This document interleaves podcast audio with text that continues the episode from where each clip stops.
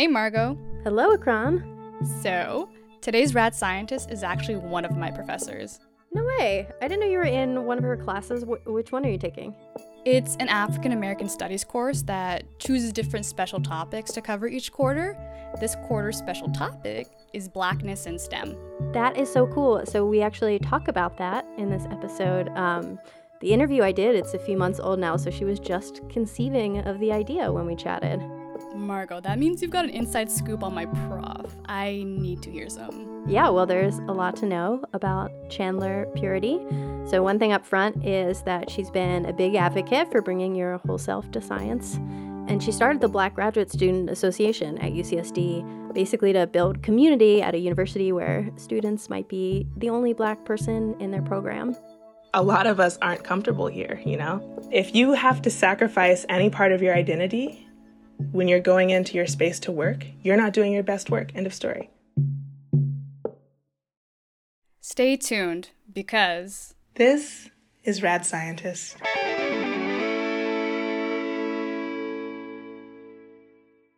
Donations come in many forms a sustaining membership, a one time gift, even that extra vehicle you no longer need. Learn more about the advantages of donating a vehicle. Here's how go to kpbs.careasy.org or call 877 KPBS CAR.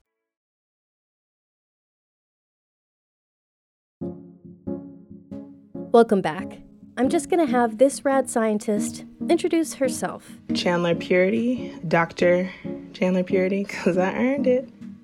Chandler is an ecologist, among other things. I am a houseplant and garden enthusiast, a civil rights in science activist, as well as an artist and a psychic medium.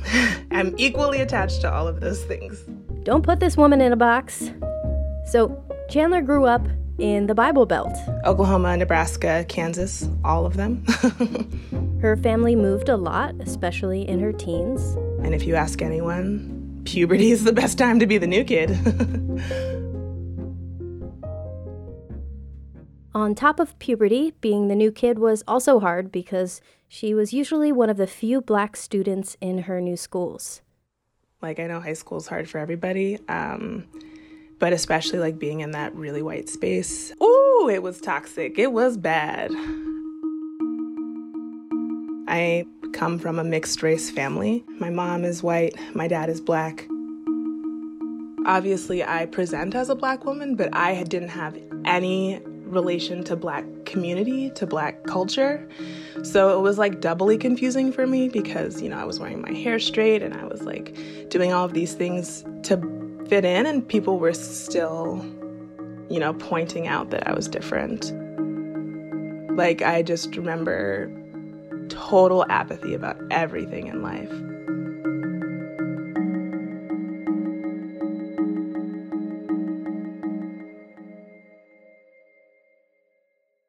But Chandler was doing well in school. It came easy to her. She was planning on applying to top universities, but she says her guidance counselor encouraged her to go to community college. I think he assumed I was poor because I'm black. She didn't take his advice, and when the time came for letters or envelopes to roll in, Chandler got a lot of envelopes. I got into Stanford, Dartmouth, Duke, pretty much every school I applied to. After all of the acceptances, she said, the tune at her school changed.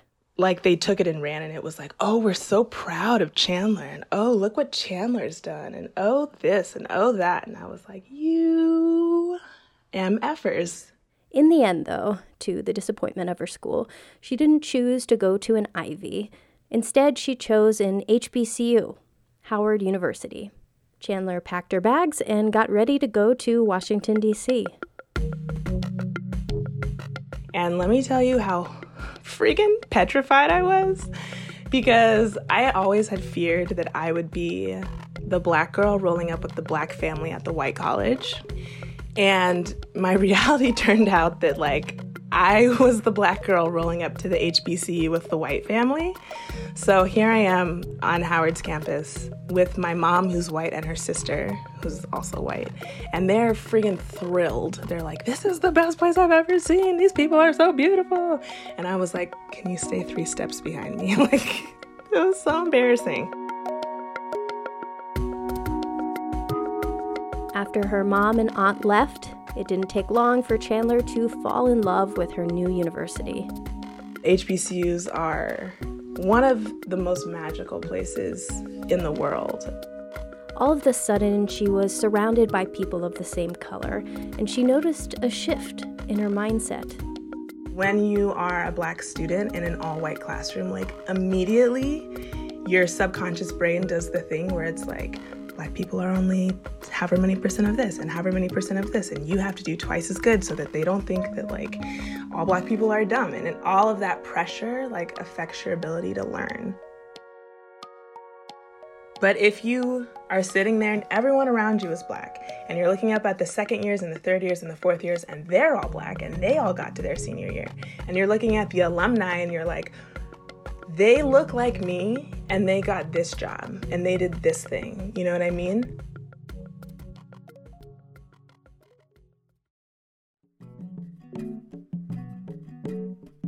Chandler was taking science courses, perhaps because she had been primed from an early age to appreciate biology. So I was only allowed to watch Animal Planet and Discovery Channel. So if you're looking for a cheat code to make your child an ecologist, that is it.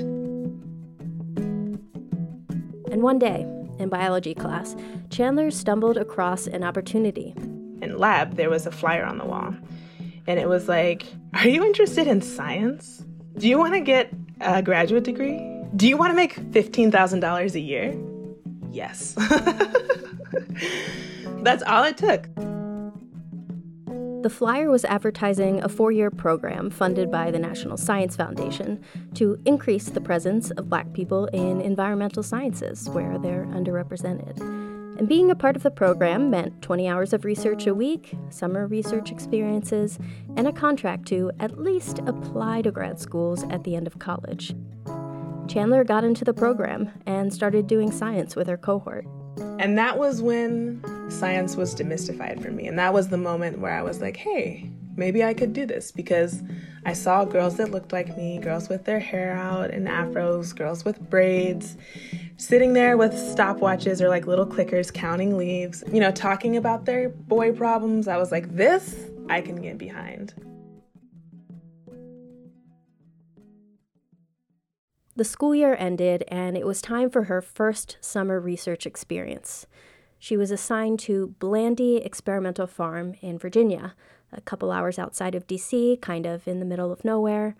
And all of the scientists stayed in a building called the Quarters.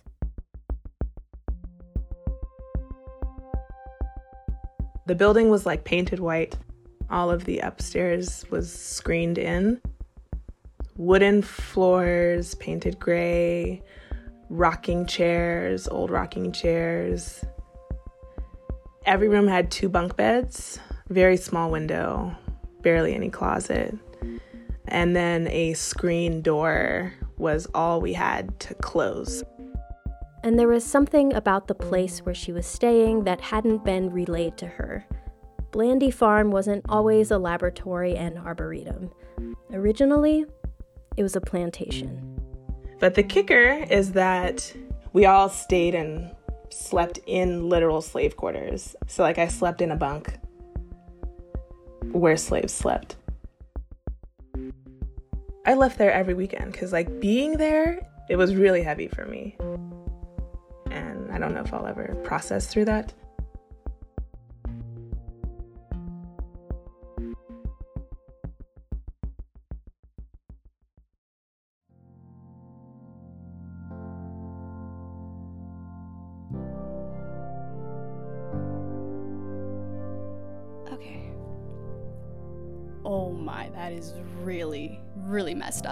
Was where she slept seriously called the quarters? Yeah, yeah. And that brings up something else that we haven't discussed yet, which is just like the words that we use to describe science. Um, so you've heard me say doing research in the field, which usually just means doing research outdoors and like not in a well-controlled lab environment. The term did strike me as weird and a little bit off putting, especially after hearing Chandler's story, because field hands, if you didn't know, is what black slaves were sometimes called when they were working on the plantations. Yeah, I had not thought of that until Chandler mentioned it, so um, I apologize. And there are issues like this in other, you know, subject matters. So I remember learning some electronics during my PhD and coming across the terminology master and slave to describe when one circuit can control another, and that was kind of shocking. Wow. Uh, I, I think this is just one more reminder of the historic lack of black scientists and how our presence in science and engineering is not always respected, and this is a prime example. Yeah. Well, Chandler has a lot to say about that, and that's why she is teaching the course about it. Um, when we come back from a short break, we'll hear from Chandler on her experience in graduate school and learn about her research on how variable rainfall affects the plants, the lovely plants of San Diego. So stay tuned.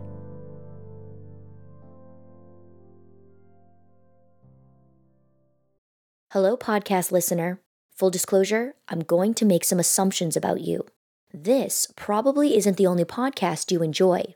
Blink if I'm right. it's probably not the only thing you watch or listen to on KPBS either. If I'm right about that, then I'm guessing you make it a point to check in on a regular basis to see what's new, take in the latest and greatest, and then you go back to your daily life until we happily come together again. We're sort of like a virtual buffet. When you're hungry for information and entertainment, you go to KPBS and want to eat, uh, consume all you can, right?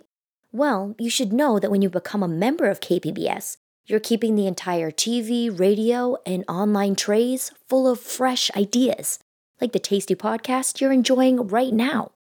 Help feed your appetite for KPBS. Become a member today. Just go to kpbs.org, click the blue Give Now button, and make a donation. Thank you.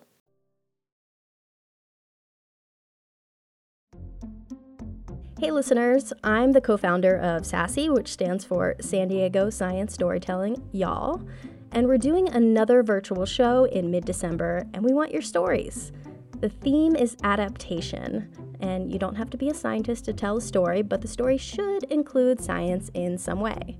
You can find our pitch form by going to sassysandiego.org. That's sassysandiego.org.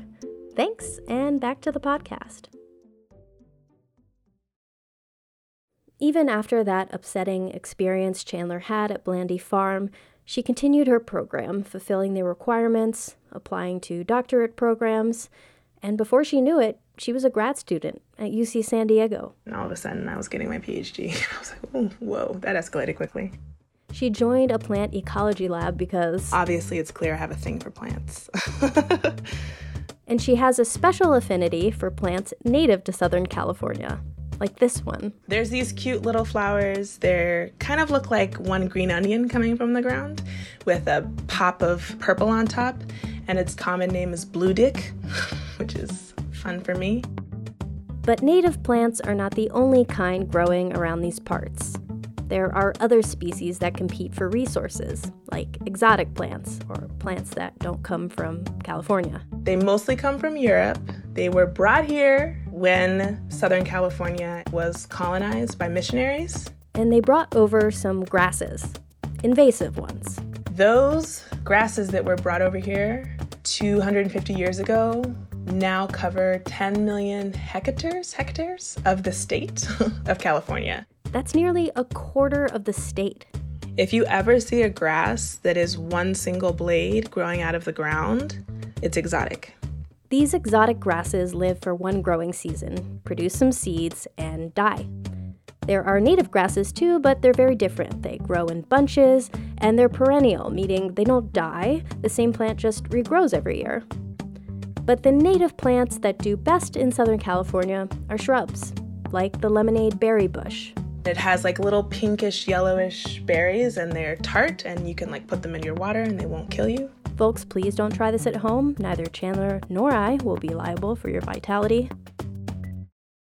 The success of native versus exotic plants is important, both for the health of local ecosystems and also for the safety of us and our homes, especially with the increase in wildfires brought on by temperature rise, aka climate change. The native plants, like they're woody, they're shrubs, they burn hot, but they burn slow. So it's easier to contain those fires. But these grasses, I mean, it's tinder. It's literal tinder. Like it just whoosh. When Chandler started graduate school, California was in one of the most severe droughts in its history. In 2014, then California Governor Jerry Brown declared a state of emergency. Now, drought is bad for agriculture and for wildfires, but some people thought there might be a silver lining. So people had this idea that the drought would save us all from these grasses because the grasses need to reproduce every year. So they were like, well, if we don't have water for two years, then the grasses should die out, right? Chandler was measuring this. She was comparing the growth of these plants that were located on the same piece of land. Some plots that were mostly native, right? And some plots that were mostly exotics. And what she saw was exactly as expected. Like, okay, drought's taking away exotics, all good, all good. And the native plants, they were doing fine. Then comes 2017. The state of emergency is lifted as massive amounts of water pour down all over California. It rained like three times the annual average that year.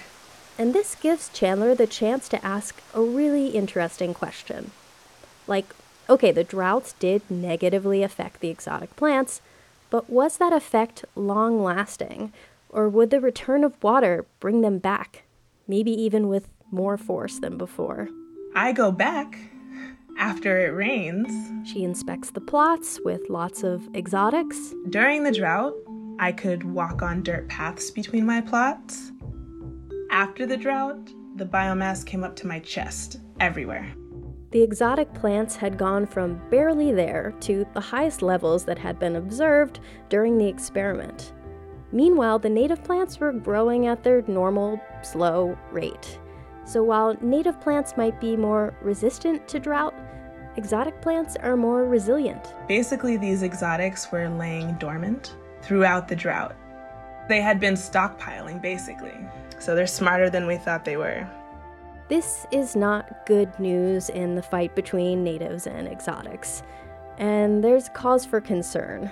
One predicted outcome of climate change is even more dramatic extremes of weather, worse droughts, and bigger rainfalls. This might tip the scale in favor of exotic plants, helping to stoke wildfires in the future.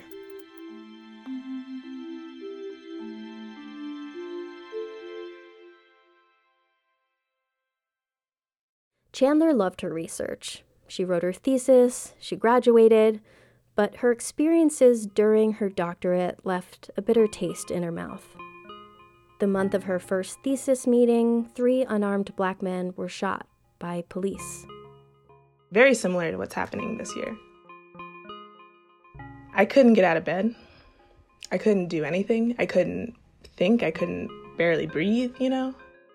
And unlike this year, where collective pressure and hopefully some reflection led professors and institutions to make statements about the violence, that year, she didn't hear a thing.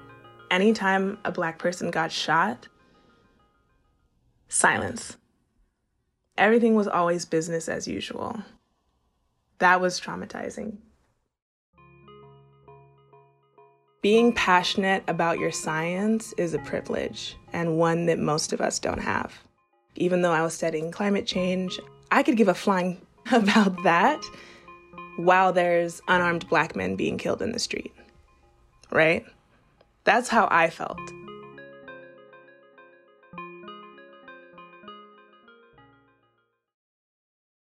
This was one event in a series of many that was a reminder to Chandler of the values and norms within academia. Because let me not be lied about it. White culture and the culture that white males have embedded into science is so different from black culture. It's just it couldn't be further from it could it night and day. Chandler recalls the silence she was expected to maintain in lab spaces and the voice she used for committee meetings or in other, and I'm doing air quotes here, professional settings. I, w- I called it my white girl voice. Professionalism itself is so melded with whiteness that, like, what does science look like if you remove white culture from it? Because people are always asking like how does my identity as a black person affect my science? Like i've written how many essays on that. But like how does the whiteness influence your work? That's a systemic oppressive cultural artifact. A lot of us aren't comfortable here you know? If you have to sacrifice any part of your identity when you're going into your space to work you're not doing your best work. End of story Chandler also noticed this paradox around teaching, mentorship, outreach. She was both expected and criticized for doing that work. There's this kind of idea that we do like race work and diversity work like for fun, like it's a hobby. But it's not that. It's like we genuinely feel obligated to do this work. The emotional labor that goes in is almost never, no, not almost, it's never acknowledged and it's never compensated. A lot of these experiences and research at conferences and in grad school pushed Chandler to write a paper with other researchers entitled Without Inclusion, Diversity Initiatives May Not Be Enough. In the paper, she urged institutions to create a space where all cultures, all identities, are accepted and celebrated, where the work that promotes equity in science and engages local communities is valued and rewarded. Honestly, if I hadn't written that paper, I don't think I would have been able to continue on because that was all I could think about. The paper was published in Science. It garnered a lot of attention for Chandler. People from all over reached out to tell me, like, thank you, thank you. And I'm just like, like, I'm glad it got out there, but I'm kind of sad it had to wait for me in 2017, 2018 to happen. And it was bittersweet for another reason. Even with all of the accolades, only one person read the paper and came to me like, Is this really how you feel being here? And like, I'm really sorry.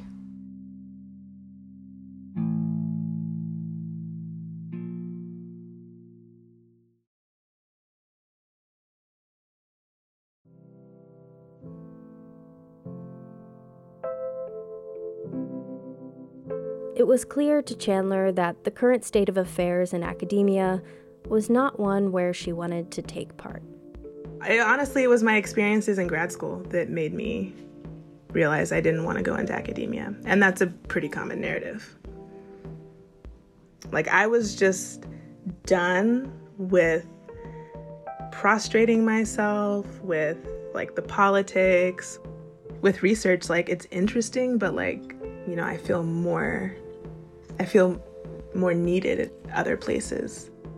I really pray that science will be a place one day where I can feel like I'm helping people. But that day is just not today.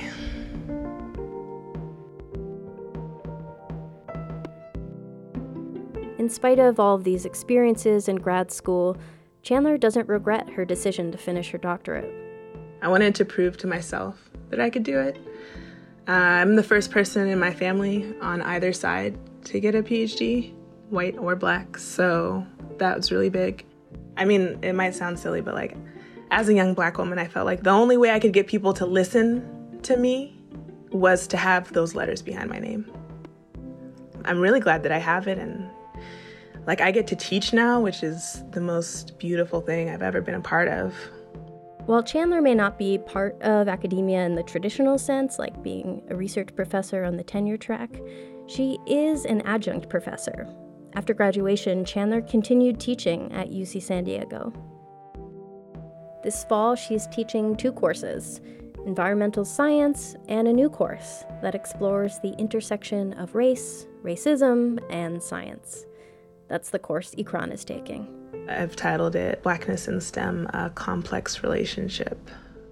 And there is no shortage of topics that Chandler wants to cover, from biased AI to eugenics. Like science created racism. How about that?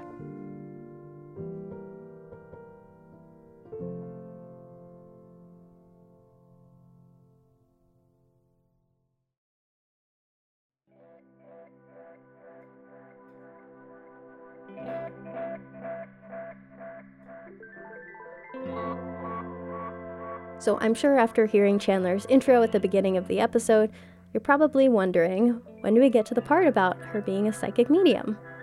Uh, well, that time is now. Uh, and it's a general turn that Chandler has taken into exploring methods of relaxation and healing outside of science. You know, in grad school, everyone's asking, like, where are you applying? What are you doing next? And so all of that just started to like build and, you know, make me super, super anxious. And uh, that is when I found tarot cards and oracle cards and crystals. I got really into crystals. And some people are like, wait, you're a scientist. How can you believe in all this voodoo, voodoo? But one, science is not infallible. Science is not a religion. Science is not God. You know what I'm saying? Like, science, good scientists know that we don't know much we can call it the placebo effect, right? So if I believe this crystal is going to make me more confident when I'm speaking in my committee meeting, then I'm going to be more confident speaking in my committee meeting.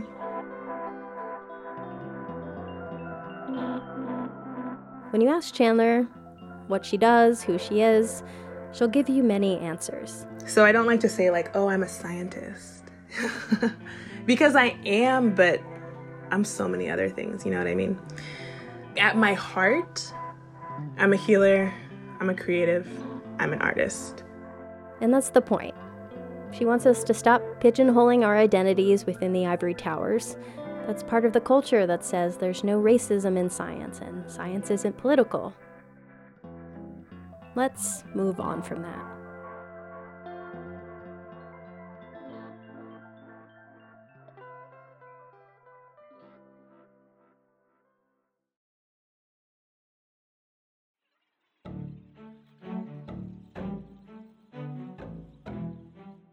That's the end of this episode.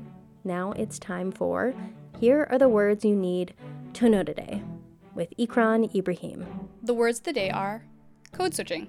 Originally, it was meant as the action of switching between two different languages. However, in the 70s, it began being used to describe when people of color, especially black folks, change their behavior or manner of speaking to conform to white standards of professionalism, like when Chandler uses her white girl voice.